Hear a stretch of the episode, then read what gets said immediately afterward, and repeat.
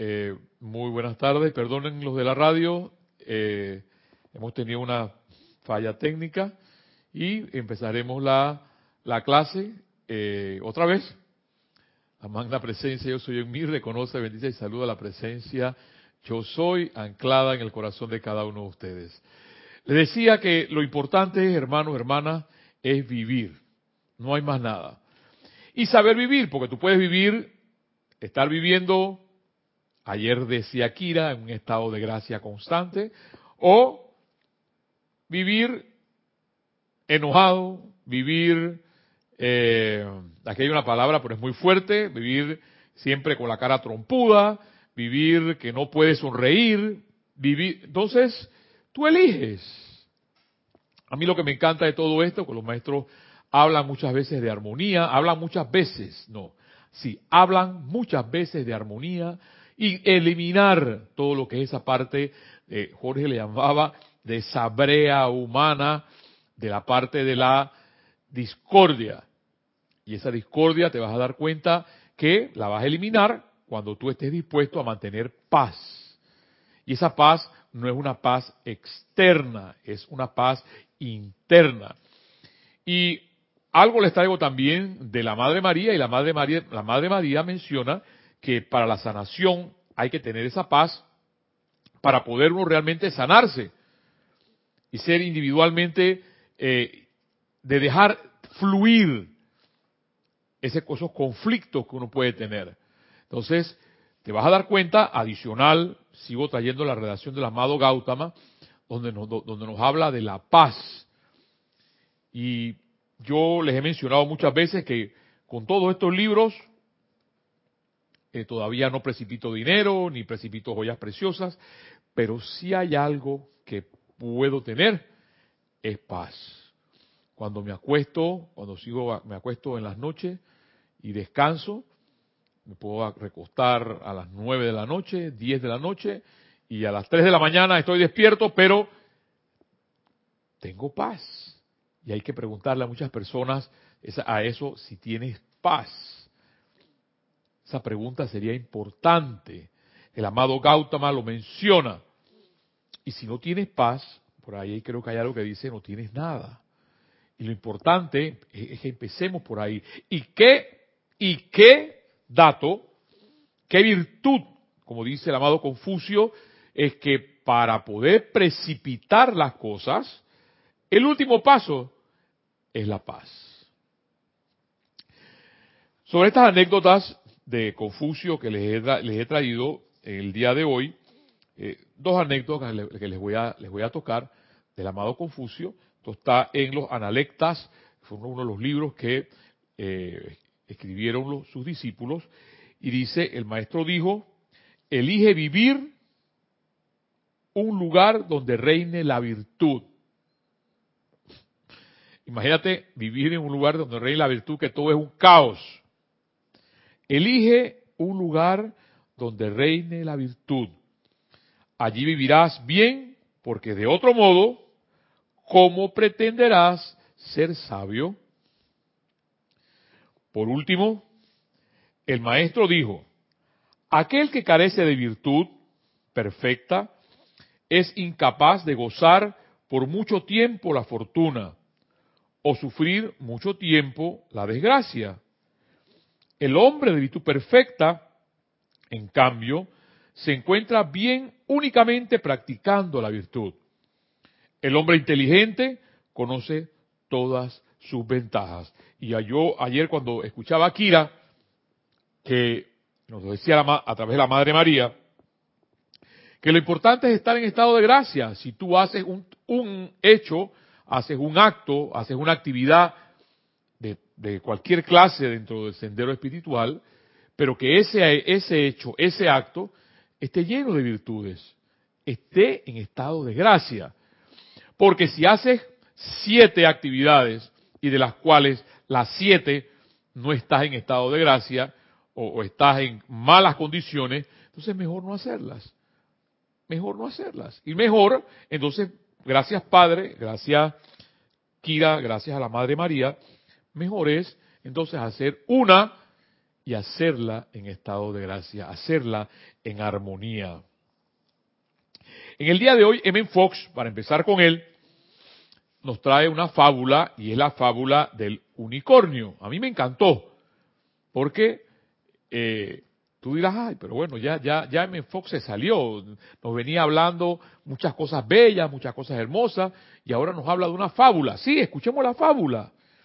Dice, ¿querrá el unicornio servirte a ti o quedar en tu pesebre? ¿Atarás tú el unicornio con coyunda para el surco labrarás los valles en pos de ti. Miren qué causalidad, que eso está en Job, capítulo 39, versículo del 9 al 10, y habla del unicornio. Dice Ben Fox, en tanto que nos empeñemos en decir a Dios lo que tiene que hacer, no será mucho lo que obtendremos de nuestras oraciones. Y eso es una total verdad. Porque yo conozco al inicio, al inicio de, hace 25, 30 años atrás, cuando habían personas que se iban a un tablero de lotería y decían, magna presencia yo soy, dime cuál es el, el número, el billete ganador para ganarme la lotería. Así que eso que dice Ben Fox ahí, tiene toda la razón. Nosotros pretendemos decirle a Dios qué es lo que él tiene que hacer. Entonces, dice Fox claramente, en tanto que nos empeñemos en decirle a Dios lo que tiene que hacer, no será mucho lo que obtendremos de nuestras oraciones. Cuando le dictamos a Dios, solo estamos utilizando nuestra propia voluntad e intelecto. ¿Y cómo pueden estos hacer, hacernos mejores de lo que ya somos? los problemas del hombre surgen a causa de alguna carencia dentro de sí. O sea, los, inconvenientes que podamos tener surgen a causa de esa carencia interna. No sé qué carencia podamos tener, carencia de paz, carencia de belleza, carencia de sabiduría. Dice, dice Fox, y ¿cómo puede superar el hombre el problema, el mismo ser que lo produjo, para comenzar? El buey y la mula y el burro obedientemente tirarán de tu arado y carreta y los llevarán exactamente donde tú quieras. Pero tú tendrás que saber dónde es eso y cómo llegar allá. El unicornio, menciona Fox bellamente, no hará ninguna de estas tareas. No empujará ninguna carreta ni hará girar a molino alguno, no aceptará órdenes. O sea, de hecho, y mira que lo menciona, el buey, la mula, el burro, obedientemente obedecerá las órdenes, pero el unicornio, aquel que te va a llevar realmente a lo lejos, no aceptará tus órdenes. El unicornio sabe por dónde, para dónde va y siempre va a un lugar que no podrías elegir, porque nunca has oído hablar del sitio. Y en tu conciencia actual no podrías ni soñar con un lugar así, ni aunque existiera. Y es, es realmente hermoso cuando tú decides, y eso muchas veces lo dice la Madre María y lo dice eh, los maestros ascendidos, suéltate Deja que las cosas fluyan. Pero uno lo que hace es dar órdenes para que las cosas se hagan como uno las quiere y no como, no como Dios las quiere. Yo les he comentado también que para eso hay un, hay un, hay un juego eh, de, extremo, un juego extremo, y es el, el hecho de tirarte por un cable con unas poleas, y tienes que tirarte, tienes que desprenderte y, tienes que sentir ese dejar ir. Porque si crees que esas poleas no pueden contigo, pues no, no podrás disfrutar del bello paisaje y de todo lo que eso, eso eh, exige. Igualmente, para Dios. Y, lo que nos relata aquí nuestro bello M. Fox, para poder dejar que ese unicornio te lleve, tienes que dejar que te lleve a esos países de maravilla, a esa paz interna. Pero tienes que soltarte. Sin embargo, dice Fox, existen esos lugares y el unicornio los conoce y no les interesa otra cosa.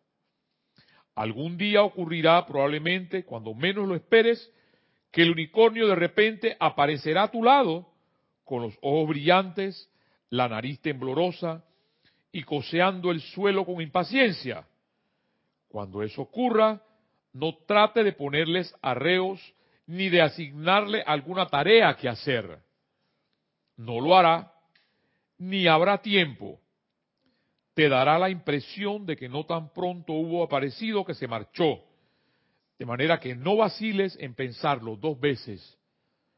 No te voltees a mirar para atrás sino que salta su lomo, pues se trata de un corcel, un volador, cuyas alas los impulsan hacia las puertas del mañana.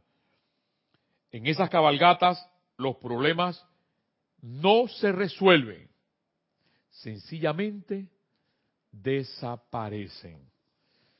Una fábula hermosa, lo que nos da eh, hoy M. Fox, desde el punto de vista de dejar ir, de que Dios sea el hacedor de nuestras vidas, que esa paz interna que está en tu corazón sea real. Y de que esa violencia que a veces tenemos desaparezca, que se refleje en nuestras vidas la virtud, como dice Confucio. La gente inteligente dice lo sabe, pero una sociedad occidental que nos lleva por lo general nos lo pone como un hábito el hecho de ser violentos, lo único que se produce con todo eso es el malestar que a veces podemos tener y no nos damos cuenta. Yo hoy hablaba con una, con una compañera de trabajo, que esta muchacha es una muchacha muy inteligente, muy bella, pero es tan bella que a la vez se pone grotesca, se pone fea, cuando su actitud es, por ejemplo, inquisidora. Y yo le digo, María, tú, por, tú siendo tan bella, una mujer tan hermosa, ¿por qué tienes esa actitud inquisidora? Y me dice, me has hablado igual que mi esposo, porque claro, claro, claro, porque no nos damos cuenta de lo que somos, no nos damos cuenta. Es claro, decimos, repetimos, si somos discípulos del amado Serapi, discípulos de la, la amada Diosa de la libertad, discípulos de los maestros ascendidos, eh, hijo de la República, mide y aprende. Eso sí lo sabemos decir. Pero no sabemos decir, hijo de la República, mírate y aprende. Porque ese mírate y aprende implica que te veas, te veas en los espejos del Palacio de Versalles y te des cuenta cuál es tu actitud. Si tu actitud sigue siendo del ceño fruncido hacia la bondad, o si tu actitud sigue siendo simplemente de paz y de tranquilidad, tal cual está la Mona Lisa en el, allá en el Palacio del Louvre. ¿Ves? Pero nosotros no nos damos cuenta. Y te lo digo yo mismo. Por eso digo que vamos a hablar el 22 de julio, vamos a ver Gandhi, de un hombre, de un hombre que, un niño normal, y digo normal porque le iba mal en las clases, y en la universidad casi se queda, porque no se graduó de abogado, pero casi se queda, y es un maestro ascendido así como lo puedes ser tú. Porque aquí, si en algo interpelamos, es a la actitud que tú puedas tener con la vida, hermano, hermana que me escuchas. Y es para seguir adelante. No es, sí que hay momentos de llorar, pero es para seguir adelante. Porque habrá momentos para llorar, lloraré, lloraremos, pero no nos quedaremos en esos momentos, esas actividades de depresiones y demás Porque todo eso lo que lo único que nos lleva es a la desconfianza, a la no paz. Y la idea es que tú tengas esa paz y surja de tu corazón para avanzar, para volar. Me encanta lo que plantea M. Fox en los lomos del unicornio, donde el unicornio simplemente te lleva al país de las maravillas y no al país donde tú quieres que te lleve, sino a un país de paz, a un país de tranquilidad. Empecemos hablando de esa paz que nos da nuestro amado señor Gautama, porque la semana pasada él hablaba de algo importante y nos decía, a ti y a mí, y voy a retomar ese pequeño párrafo adelante, dice, les traigo paz, esa paz cósmica que jamás puede ser perturbada, la cual es la mismísima esencia de mi ser y por tanto el más grande regalo que ustedes pueden darles el más regalo que puedas darles. En estos días, dice el amado señor Gautama, en que toda la humanidad y vida aprisionada de toda índole de la tierra están en un estado de caos temporal, se requiere que haya pacificadores aquí entre los seres no ascendidos. Y se refiere a ti, que eres un ser no ascendido, a mantener la paz, a ser un pacificador. Y un pacificador no puede tener el ceño fruncido o no puede no tener la armonía porque no produce música. Y ya te hemos mencionado que esa música, al producir armonía, es la verticalidad. Esa verticalidad que a muchos le encanta regodearse. Yo prefiero no tanto no regodearme en la verticalidad, sino de mantener un equilibrio entre la verticalidad, que es la armonía, y la melodía, que es la horizontalidad. Entonces, al mantener ese, ese equilibrio en tu vida, produces música. Y que de hecho nuestro amado Confucio habla sobre eso. La música dice algo de ti. Pero bien podrías decir, no, es lo que pasa que yo soy un perfecto eh, tocador de saxofón, o soy un perfecto tocador de flautas, o soy un perfecto tocador de piano, o soy, puede ser perfecto de cualquiera que tú quieras. Pero hay un instrumento, hay un instrumento que es el instrumento que nos ha dado Dios, que es nuestra propia personalidad a ver cómo lo tocamos. ¿Ves? Y ahí es donde se va a reflejar verdaderamente la perfecta armonía. Y es por eso que aquellas personas que viven en armonía y tocan un instrumento, viven en el cielo, solamente obsérvalas. Y es que ahí me doy cuenta. Cuando tuvimos la oportunidad, y bueno, no vamos muy lejos, pero cuando tuvimos la oportunidad, y me van a perdonar también el ejemplo, tuvimos la oportunidad de, de, ver las, competencias de piano acá, generados por los señores Ingram, te dabas cuenta que estas personas estaban en el cielo y tocan con las manos y, me imagino que sangrarán sus manos si es necesario, pero lo que sale de ahí es belleza, armonía, melodía, música. Y ni aquí, ni hablar de nuestro hermano, de nuestro hermano el ibérico, cuando le toca, cuando le toca lástima, lástima, algún día yo haré un servicio, pero lástima que al ibérico lo tienen por así, lo tienen así como por allá metido, que no se ve. Pero yo así entre la gente empiezo a verlo. Pero, él, está así, como volando. Yo no sé, como un éxtasis. Entonces yo prefiero ver eso, así como veo la gente de piano, de los Ingram, que están en éxtasis, que ver a alguien que está. ¿Ah? Porque tu, tu, tu cuerpo, tu personalidad no genera música. Puedes estar tocando lo que quieras, pero tu cuerpo no lo está diciendo. Entonces, como lo dice aquí mi, mi, el gran Señor del mundo, algún día te sacaré. Si me toca a mí hacer un servicio, no sé cuándo, antes que desencarne, el primer instrumento que voy a sacar es el piano al frente. Porque eso fue lo que aprendí de Jorge Carrizo. Cuando fui al Metropolitan de Nueva York, está el director y está el, el, el, piano, si estoy así, exactamente a su mano izquierda está el piano. Y bueno, si estoy aquí así y aquí, estarás a mi mano derecha, donde, donde yo te pueda ver. No metido por allá, así, hay que buscarte entre la gente. Pero hablo todo eso por la paz, por la paz y la tranquilidad porque nuestro amado señor Gautama habla de esos pacificadores. Si esa paz no está en nosotros, ¿de qué paz vamos a hablar?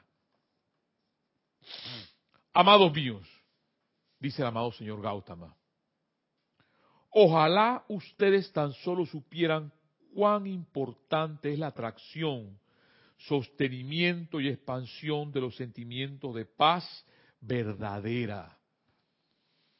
Mira que no te habla los sostenimientos de dinero, ni sostenimiento de belleza, ni sostenimiento de sabiduría. No, no es que no son, no estoy diciendo que no son malos, sino que el amado Señor Gautama, el Señor del mundo, el que rige, ojalá ustedes tan solo supieran cuán importante es la atracción, sostenimiento y expansión de los sentimientos de paz verdadera. Y por eso a mí me, encantan hombres como San Francisco de Asís. Yo no sé si algún día, yo, yo sí sé, un día me voy a retirar de todo esto por aquí, de la ciudad, del mundo este, lleno de, lleno de, de la mortaja humana, como lo dice el amado Mokutumi, y me iré a la montaña a vivir, y bajaré a dar las clases, bajaré a hacer un servicio, bajaré, pero para la montaña. Porque es lo que dice él aquí. Es una paz verdadera. Es mucho más importante, sigue diciendo el amado Gautama, que la obtención y uso de dinero. Es más importante que casi cualquier cosa que la conciencia externa considera de valor, ya que en la verdadera paz fluyen libremente las corrientes sanadoras. Óigame eso. Entonces, ¿de qué sirve tanto estrés? ¿Y de qué sirve tanta corredera? ¿Y de qué sirve tan, como bien decía Kira, tener una, dos, tres, cuatro, cinco, seis, siete cosas a la vez y no estar en el estado de gracia? Lo dice la Madre María.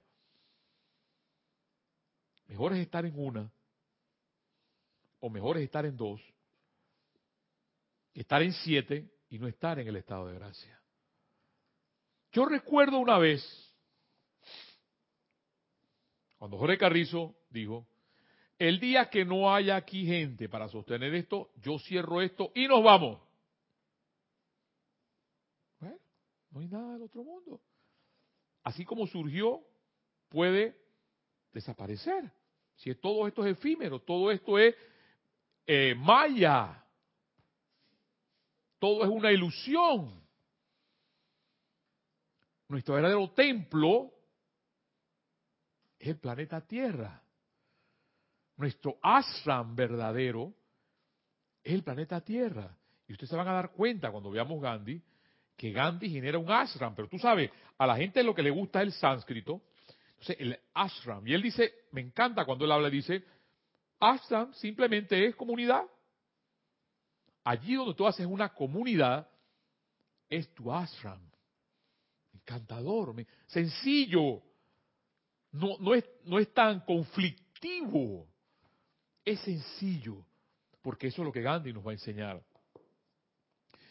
Y sigue diciendo, y, hago, y, hago, y freno aquí un momento sobre esas corrientes sanadoras, porque dice, la verdadera paz que fluye libremente las corrientes sanadoras. Y entonces ahí, ahí es donde entra la Madre María y nos dice acá en la página 95, permítanme, porque es algo muy pequeño, permitan recordarles una vez más, dice la Madre María, por más que ya lo hayamos hecho todos, que primero es menester eliminar la causa y núcleo de la aflicción en los niveles internos, donde no se le ve, antes de poder tener una sanación permanente.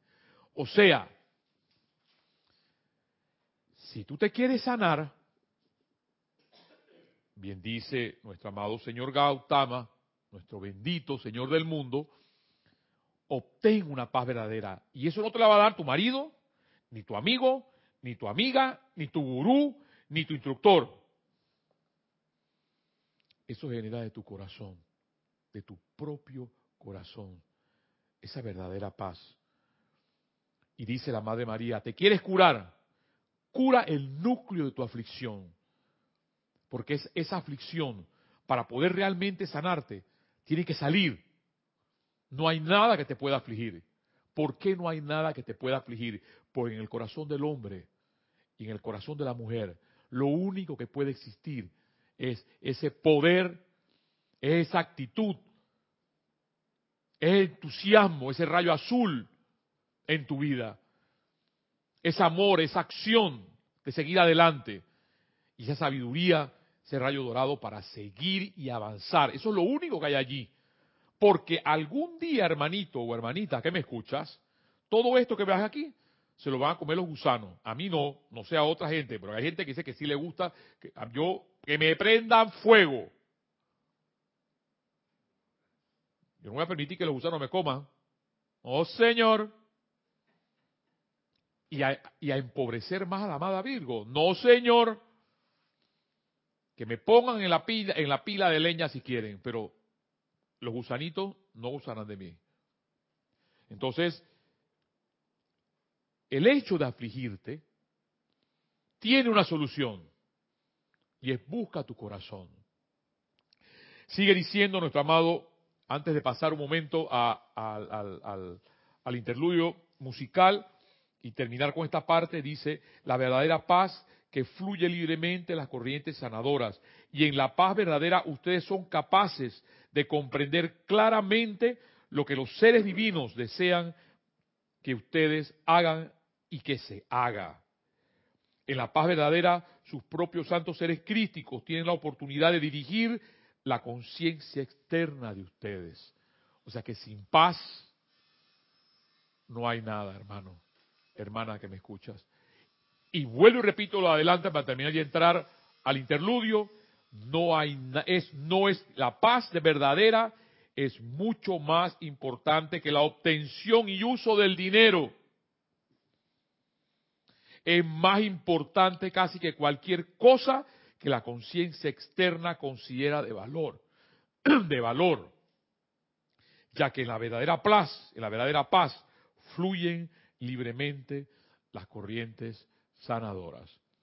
Hermanos, hermanas, vayamos a nuestro interludio musical para poder digerir toda esta grandeza que nos da nuestro amado señor Gautama y nuestro amado Emen Fox. El número 7, hermano, por favor, y después la número 12.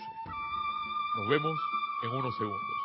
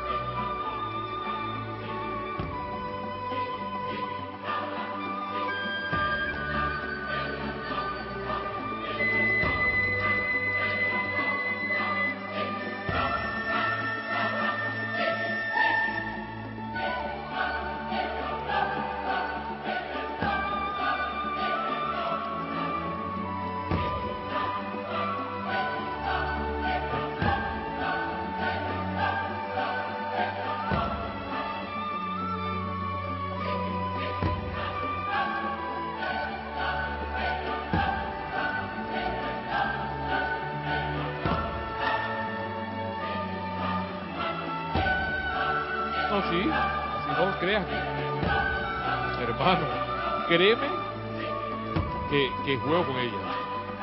ella. Yo te lo digo, ella es tan linda, ella es tan bella y a veces tan fea.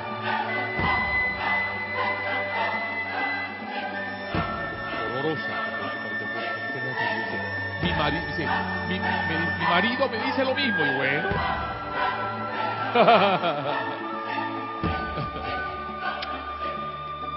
Ahí se está acabando ya, creo que va a la 12.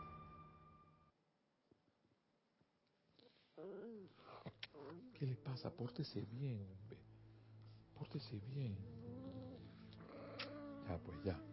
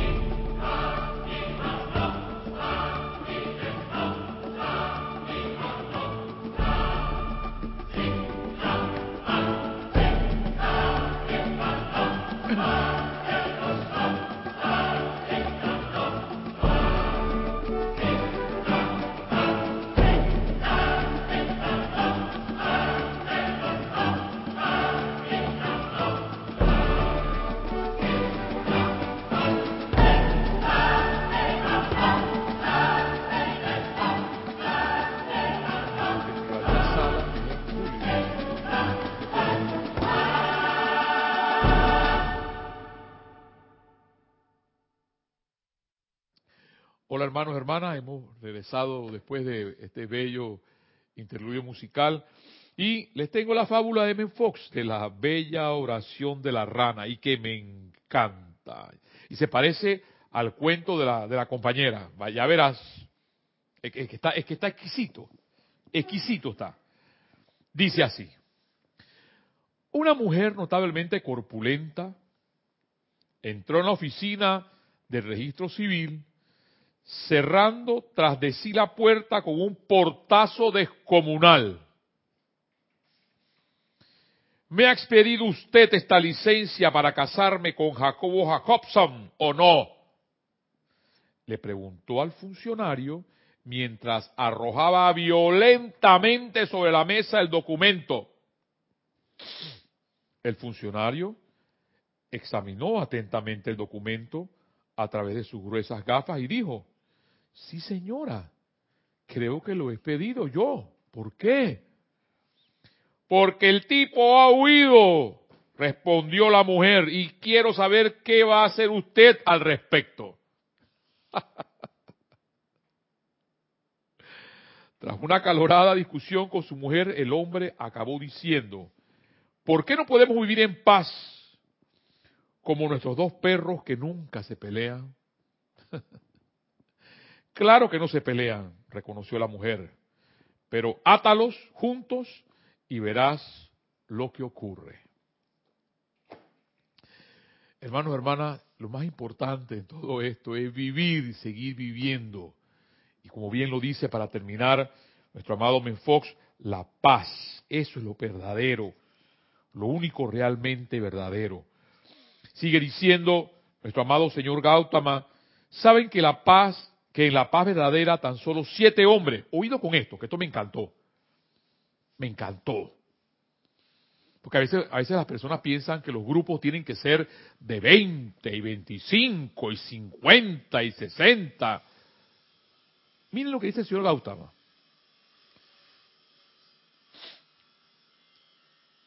¿Saben que, la, que en la paz verdadera tan solo siete hombres o siete mujeres o un grupo cooperativo armonioso compuesto de ambos podrían crear y sostener un templo en el que la sanación de cualquier corriente de vida podía lograrse sin que ninguno de los siete pronunciara siquiera una palabra audible? Eso a mí, eso a mí me dejó para no hablar más. Siete personas armoniosas. No pide más el amado Gautama.